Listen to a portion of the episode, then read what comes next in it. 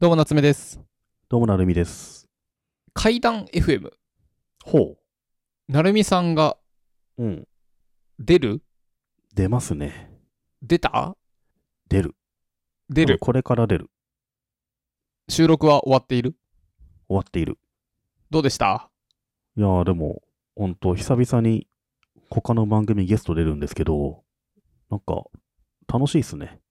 でもなんか、普段、うん、どんぐりでも全てを割と喋り尽くしてるんで、こっち向けに何言おうかなとか、あんま被んないようにしなきゃなみたいなね、はいはい。考えなきゃいけないので、同じこと言うとなんかあれなのでね、ちょっと違う、こっちではこれを話そうみたいな考えてましたけど、まあでも、あと僕が出る、向こうに出るってことは3人で喋るじゃないですか。それも結構新鮮だから、楽しかったです。たまにはゲスト出るのいいですね。ふんふんどんなポッドキャストに出たんですか怪談っていう番組はですね、うん。僕ずっとネットメディアの記者とかやってたじゃないですか、仕事で。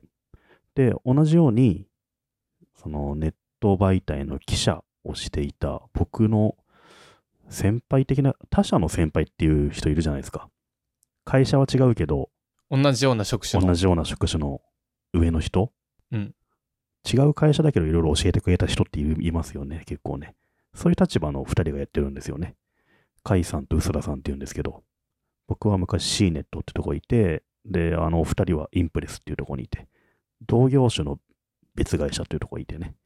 で、いろいろやりとりがあって、もう15年ぐらいの付き合いなんですけど、そういう2人がやってる番組なので、割と、なんだろう、IT とかガジェットとか、ネットサービスとか、そういうのを割と詳しい番組で、リビルドとかに近くて、うん、で割と有益なね、ことを話してくれたり、あとスマホとかのさ、新機種出たりとか、料金プランとか分かりづらいじゃないですか。そういうのをね、教えてくれたりとか、結構勉強になるポッドキャスト番組ですかね。ここにね、この間お呼ばれしてきて、いろいろお話してきましたね。なんか発見はありました発見うーん、なんだろうな発見ね。技術的な話と、こうのんコミュニケーションみたいな話みたいなのがあると思ってて、うん。他にもあるんですけど、技術的なポッドキャスト、アンカーですよね。怪談 FM って。そうですね。収録はね、全キャスター使ってましたね。最近流行りね。流行り。でもあれすごい手軽だね。ブラウザでリンク送られてきて、押すともう全キャスターって開いて、まあさ、そこで開くと3人のこの図みたいなのが表示されてて、もう3人の声が常に同期されて録音されるから、まあ、やりやすいと思うよ。うん。トラックが別で編集できるのかなそうそう。3トラック出るんだよね、ちゃんと。だからそれけをど時系列を合わせてくれる時系列も合わせてくれる。あった状態で吐き出されるから、それをまあ、オーディションなり、オーダーシーなり入れて読み込んで、ちゃちゃっと編集するのも出せるのと思うので、すごい、ゲスト呼ぶときはあれすごいやりやすいと思うね。僕たちね、クイックタイムを押して、みたいな感じだもん。うん。割と古き良きやり方というか、全キャスターとかでもいいと思うけどね、僕はなんかね、ブラウザ落ちるのが怖いなっていうね。なくないそうで、10年前ならあるけど、あるそんなあ月るに1今。回ぐらいクローム落ちてるなでもえー、タブ開きすぎなんじゃないうん。まああとまあ、オーディオハイジャックにはだいぶ信頼感があるかな。うん。階段聞いたことありますい何回かは、あれですよね。片っぽの方が、全皇帝というか、うんなんかあの、虚無の人というか、階段のね、あの、人気の秘訣はね、薄田さんですね、やっぱりね。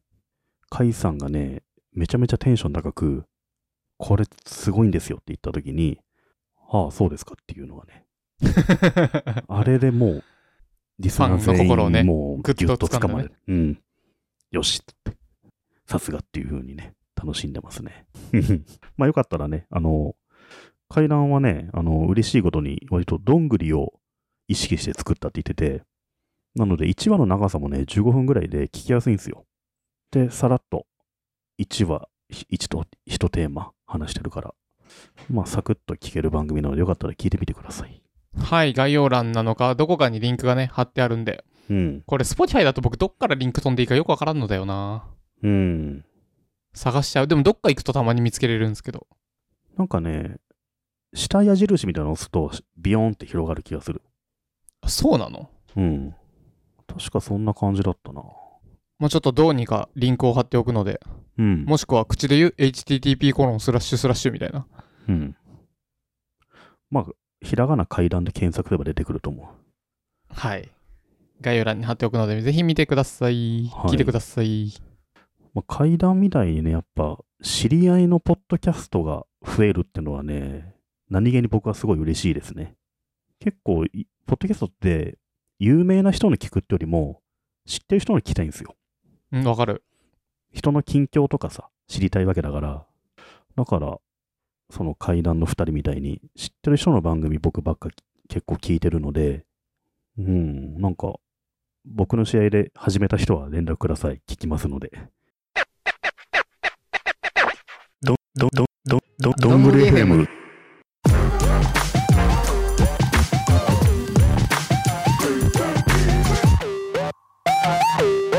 Amazon の使い方についてちょっとね、共有というか、おすすめ情報。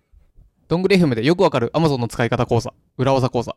うん、 Amazon ってね、こう、もうみんながいろいろオンラインで買ってるショップですが、桜チェッカー使ってます桜チェッカー使ってないね。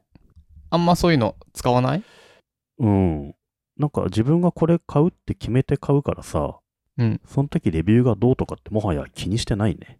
なるほどね。その1、桜チェッカー。で、これは、なるみさんはそうは言うが、ガジェット系、イヤホンとか。うんうん。まあ、例えば、あれか、こないだ買った骨伝導イヤホンとかね。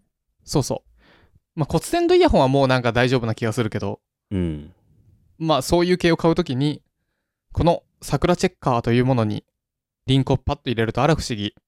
桜ややらせうん。この商品危ねえよとか、信用できるよっていうのを出してくれます。うん。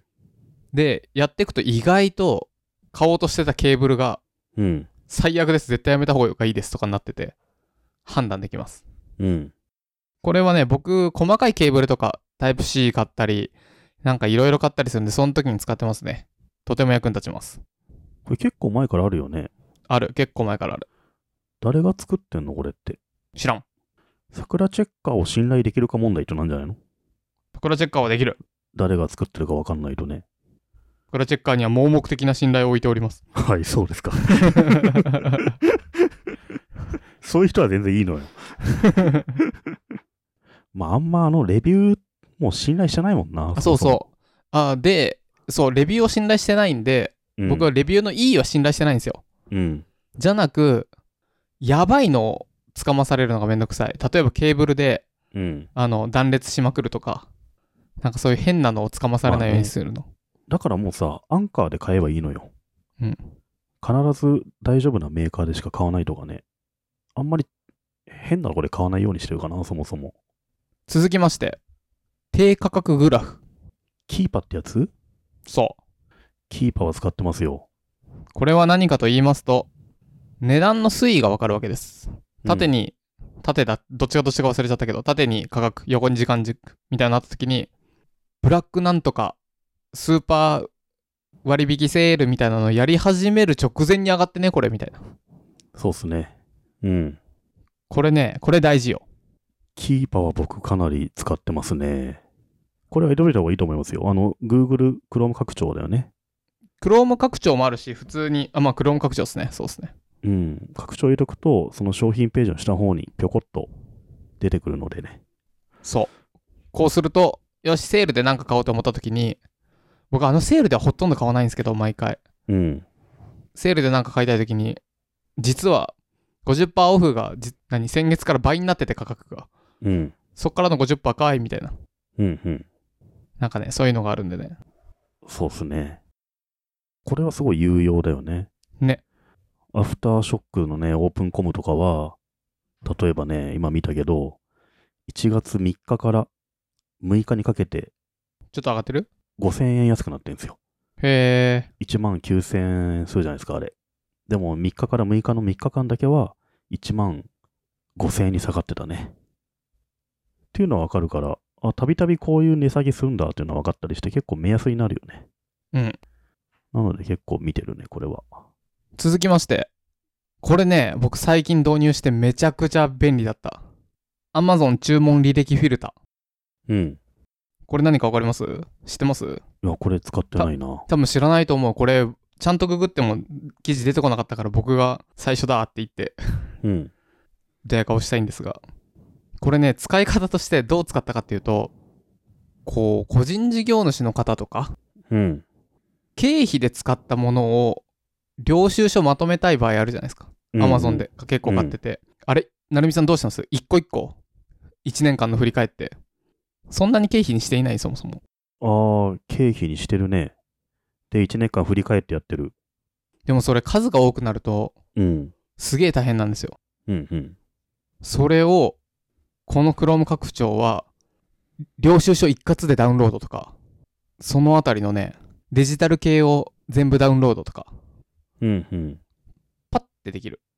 ああ、じゃあ、経費精査するときに便利な拡張なんだ。うん。いいじゃないですか。ちなみにフリーでまるっと Amazon のデータ取り込んだりする、できるとかっていう噂があるんですけど、う僕んフリー使ってないんで、もうこれがあるとね、めちゃくちゃ便利。領収書をこの番号のは除外して、こういうのは除外して、ダウンロードとかできるんで、うんうん。めちゃくちゃ便利。そっか、確かにな。僕もそうだ。僕、フリーで Amazon のアカウント登録して読み込んでるわ。それでできるんだ。うん。じゃあいっかからそ使れっで。てないのか。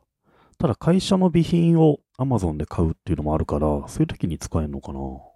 まあでも、確定申告する人は入れといた方がいいんじゃないですか、これ。うん。僕はフリー使ってないんで、うん。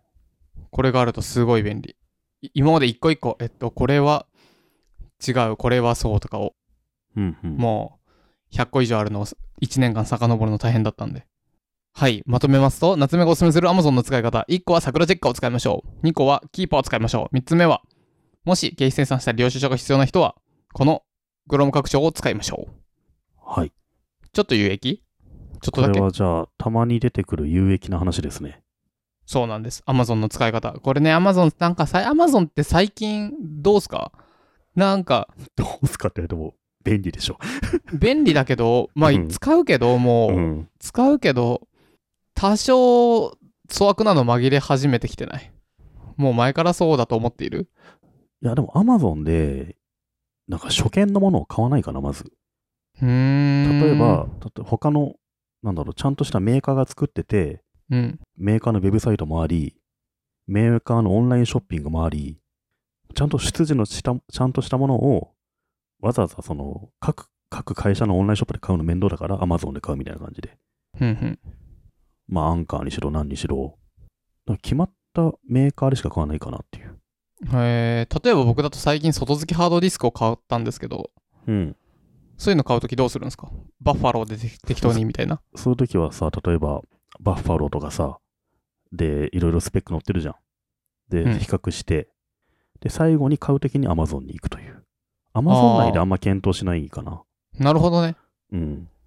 僕はそういうのでもう死ぬほどいろんなものをつかまされて、 Amazon のレビューでさ、ものを決めるっていうのは結構不毛だと思うんだよね。うん。僕、レビューは決めないけどな。うん。で、最近、結構粗悪なのが、うん昔以上に紛れまくってきて、うんうん。僕のように Amazon で少し探そうとする派は、うん。もうちょっとだるくなってきてんですよね。うん。昔はまだまだ信頼できたんですけど。なるほど。なんか、あの、すごいいいサイトがあって、うん。僕一番信頼してるサイトが、360ライフっていうサイトなんですよ。ほう。し知ってます知ら ?360 んライフ。知らん。 360ライフっていうのは、新勇者っていう出版社がやってるサイトなんですよね。うんで、その新勇者っていうのはどういう雑誌作ってるかっていうと、LDK とか、家電批評とか、モノクロっていう、割とモノ系マガジンってやつなんですけど、新勇者のすごいところって、この雑誌の中に広告が一切入ってないんですよ。ほつまり、取り上げたメーカーから一切広告料金もらってないと。だから何も忖度なしに書けるわけですよね。完全に雑誌の売り上げとかから運営してるんですよ。新勇者の雑誌とか、この360ライフっていうウェブサイトは。で、これ見るといろんなカテゴリーの商品に関して、ちゃんとレビューしたものが載ってるんですよ。う。へえ、ちょっと面白そう。うん、だからあれ例えばか。本音でって書いてあるもんね。あ、そうそう、本音ですね。使えねえよなら使えねえよって書いてくれるってことだよね。うん、ちゃんとこれはここがダメっていうふうに書いてくれるのが、新勇者の雑誌なんですよね。特に家電表とかモノクロとかそういうふうな運営方針なんで、その雑誌の記事が見れるのが、この360ライフっていうウェブ版なんですよね。へえこ。こでカテゴリーが、例えば、あのー AV 機器だと、イヤホンとかヘッドホンとかあるじゃないですか。これ、ワイヤレスイヤホンとか選ぶと、じゃあ今一番おすすめな骨伝導イヤホンは何かっていうのを、ちゃんとレビューした結果、ランキングに出してくれてて。これは結構ね、参考になりますね。へえ。え、じゃあ例えば僕、外付けハードディスク買ったんですけど、それは360ライフかな、ライフで、ハードディスクとか検索、カテゴリー見て、見た。外付けドライブあるじゃん。うん。外付け SSD? ハードディスクハードディスク。ハードディスク見ると、まあ今おすすめなのはこれっていう記事があるんですよね。うーん、あるわ。で、それはもう完全忖度なしのレビューなんですよ。へえ。例えば、テレワーク向けのおすすめ外付けハードディスク4選っていう記事見ると、これは家電表編集部が作った記事で、1位はね、シあーれゲで、あーれでトすみたいな。ですみたいな書いてあると。これは結構信頼に足るレビューサイトだと思うんですよ。ほえー。こういうので見て、うん。良いなと思ったのを型番で買うってことですかそう、その型番で、あもちろんこの360ライフってところは Amazon アフィリエイトリンク載ってるでしょうん。ここ踏んで購入すると、ちゃんとこのサイトにも収益がいくし、うん。まあ、あの、適当に Amazon で検索して型番で買うこともあるけど、その Amazon の外で、あの、比較して、Amazon に買いに戻るって感じかな。なるほどね。うん。Amazon 内で何かを比べるのはほとんど無理だと思うんだよね。商品も多いし。あとね、おすすめしたいこういう商品サイトといえば、あれかな、マイベストって知ってます知らない。マイベストは結構、あのね、世の中にあるあらゆる商品を選ぶためのサイトなんですよ。このサイトはめちゃめちゃいいっすよ。何 ?my-best.com? そうそう、マイベスト。my-best.com。これはもう、さっきの360ライフと似てるんですけど、あらゆる分野の商品に関して、もうとにかく細かいものまで専門家が使って、で、順位付けしてくれてるんです。例えば日焼け止め、全100 170種類を徹底比較とかだと、マジで、あらゆる日焼け止めを全部比較してるんですよ。うーん。編集部と、あの外部の専門家が。今パッと見たら、クリエイターのおすすめみたいなので、落合陽一とかなんかそういう感じになってきちゃったけど、すあ、もう別それはにもう無視してください。無視したらいいそれは無視していいや。もうこのクリエイターのおすすめのところは結構なんか割と 派手めの人入れるけど、うん。この辺はあんま本質じゃないね。えー、なるほど。今、日焼け止めで検索すると、うん。ページ遷移しておすすめ記事っていうのがバーって出てきて、一番上が韓国の日焼け止めおすすめ、ウユクリームおすすめとかあるんですけど、うん。これで日焼け、結局俺が欲しい日焼け止めがないぞ。なんだつメンズとか入れればいいのか最な下の方にベスト3があって下の方に。選べるようになってるかな。おー。なるほどだかね。らこれ日焼け止めからデジカメからテレビからもう発泡酒から何もかもあるんですよ。それいいね。全カテゴリーあるの。はあ、すごい。ここはね、めちゃめちゃ注目されてるサイトで、この、ウェブメディアとしては最も成長してると思う、最近。ほえ一時期のネイバーまとめに匹みたいな敵感じする勢いだー。と思うね。そうなんだ。うん。あマのイ、ベスト。ヤフー、ヤフーが出資してんのかな、もはや。そうなんだ。ヤフーグループかなへあの、一番下のフッターとこ行くと、ヤフーの名前入れてるじゃないですか。ヤフージャパンとか書いてあるから、ヤフーがある程度お金入れてると思うんですよね。この会社にうん。ほえそんー。ぐらいここはね、今すごい急成長中だと思。そううななんだの。で、うん、僕、ものを検討するときは、ウェブだと、360ライフかマイベストあたりを一貫ちらっと見て、あとは、あの、詳しい人に聞くとかね、友達の。それこそ、甲斐さんとか、クシーさんとか、伊藤大さんとか、ああいうものが好きな人に聞いて、で、だんだん絞ってって、最後、アマゾンでポチってするって感じかな。うーん。そこまで聞くほどじゃない科学感のもあるじゃん。僕はね、全部聞くかな。なるほどね。いや、いいと思う。まあ、1000円、2000円だったら、まあね、なんでもいいけどね。うん。ねあのさ、僕最近メンズの美容液とか、化粧水とか、なんかそれ系。僕、それ系の調べ方知りたかったんで、このマイベストめちゃくちゃいいですね。っマイていベうスのトあはる、よね。うん。普通に検索すると、あのね、バルクオムがもうメンズのググうんグーグル欄ぶっ壊しちゃってるから、うん。あの、もう何もできないのよ。あれはちょっと、なんかね、もう、やりすぎてたからね、バルコムさんが。はいはい。だって確かすごいアフィリエイトの金額高くて、もう、ああ、なるほどね。収益性が良すぎるから、あらゆるブロガーが試しちゃってんだ。あそうそうす、もうはいはいはいはいめちゃくちゃ良かったんですよ、確か。うん。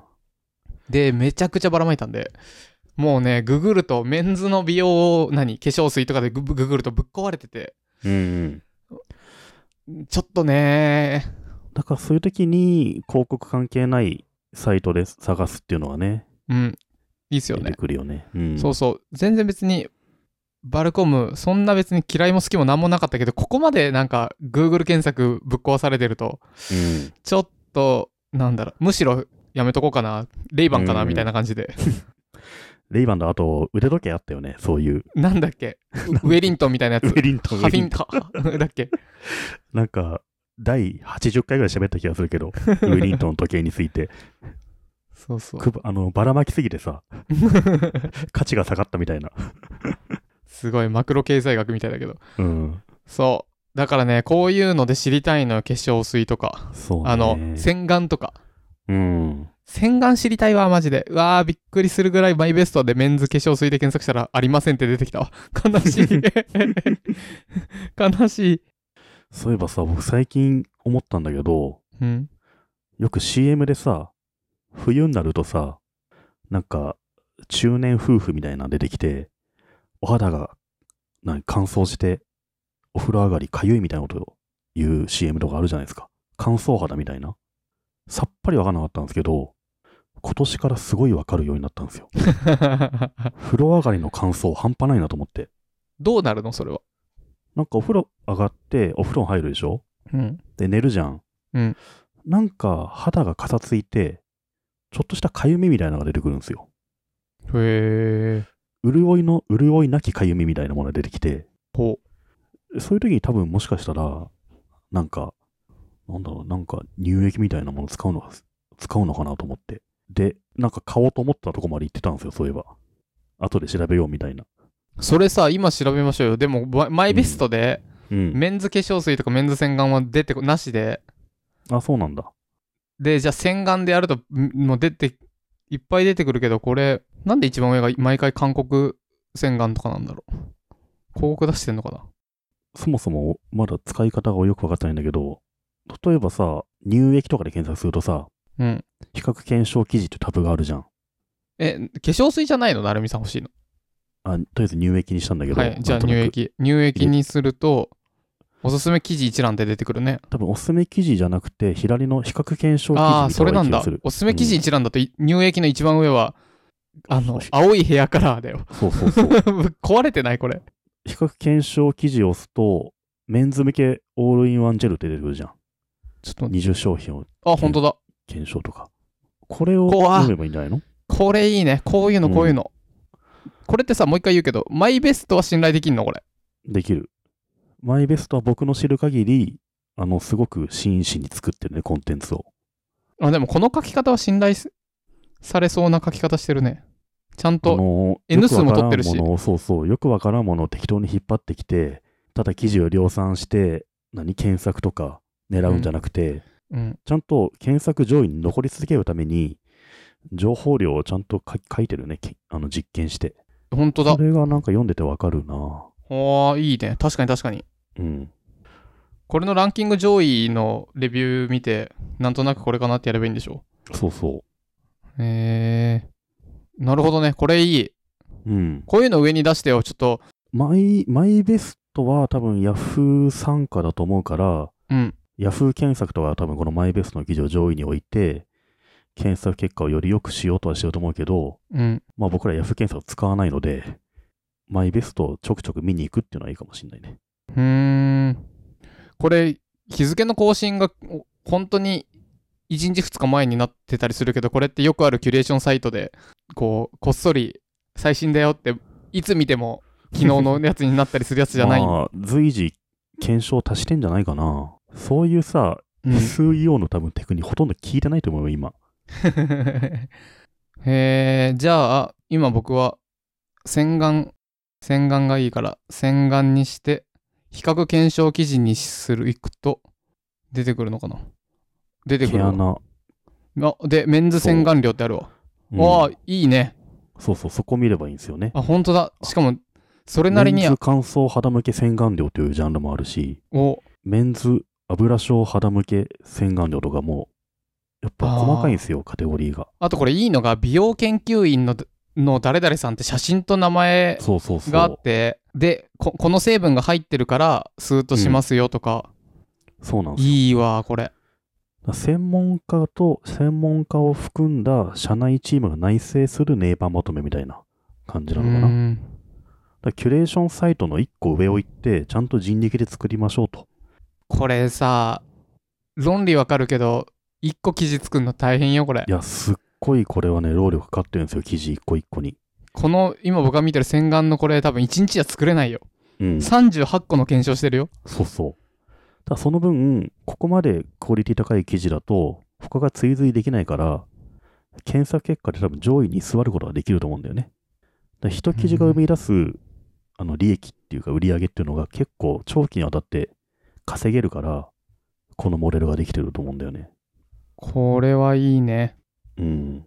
まあ、本当一時期のキュレーションサイト、真逆を言ってるサイトだよね。まあマイベストもいいし、360ライフもすごいいいと思う。360ライフの方がちょっと雑誌的かな。雑誌記事から引っ張ってきてるから、ちょっとしたテーマ設定とかが面白いかもしれない。ただ、網羅的に見るんだったらマイベストかなっていう感じかな。使い分けられるかね。へえ、いい。とてもいいじゃないですか。でしょう。あの、両方ともね、5年ぐらい前からあるから、これ。僕、バズフィードの時はね、この2つのサイトをすごい意識して記事を作ってたね。